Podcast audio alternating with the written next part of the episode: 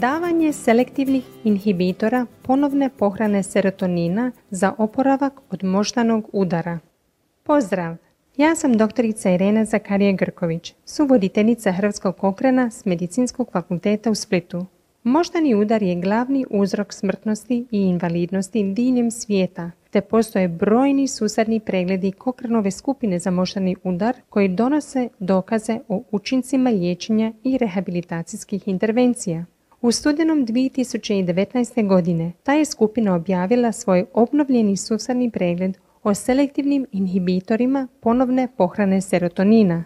Zamolili smo glavnu autoricu Gillian Mead sa sveučilišta u Edinburgu u Škotskoj da nam kaže nešto više o pregledu, a dr. Andrija Babić, specijalizant hitne medicine i Zavoda za hitnu medicinu Splitsko-Dalmatinske županije i član Hrvatskog kokrena, prevoje razgovor i govorit će nam o tome. Moždani udar je čest uzrok invalidnosti u populaciji. Iako je u posljednjih nekoliko godina došlo do velikog napretka u zbrinjavanju bolesnika s moždanim udarom, mnogim preživjelima ostanu tjelesna oštećenja kao što su slabost jedne strane tijela koja se još naziva hemipareza, poteškoće govora, slabo raspoloženje, tjeskoba, umor te problemi s pamćenjem i razmišljanjem. Zato nam je potrebno bolje liječenje moždanog udara da bismo spriječili ta oštećenja. Jedna od mogućnosti liječenja su selektivni inhibitori ponovne pohrane serotonina, koji se već dugi niz godina koriste za liječenje poremećaja raspoloženja u općoj populaciji, kao i nakon moždanog udara. Francusko istraživanje iz 2011. je utvrdilo da jedan od selektivnih inhibitora ponovne pohrane serotonina, fluoxetin, poboljšava oporavak slabosti ruku kada se primjeni rano nakon moždanog udara ljudi bez problema s raspoloženjem. Potom smo izradili Kohrenov pregled svih istraživanja o selektivnim inhibitorima ponovne pohrane serotonina, danim nakon moždanog udara, te otkrili da oni vjerojatno smanjuju invalidnost. Međutim, nismo mogli biti sigurni u pouzdanost rezultata jer su mnoga istraživanja bila mala i imala više izvora pristranosti. Obećavajuće da smo pronašli tri velika istraživanja koja se planiraju izvesti u Velikoj Britaniji, Švedskoj i u Australaziji.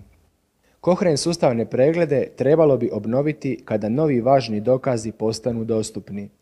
Znali smo da se istraživanje iz Velike Britanije, nazvano Focus, trebalo objaviti u prosincu 2018. pa smo odlučili obnoviti sustavni pregled.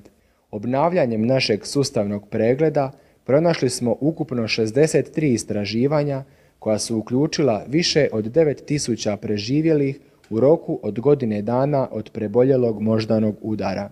Međutim, samo su tri takva istraživanja s 3249 sudionika, od čega nešto više od 3100 iz fokusa, imala mali rizik od pristranosti, te vjerojatno pružaju čvrste dokaze o učincima selektivnih inhibitora ponovne pohrane serotonina.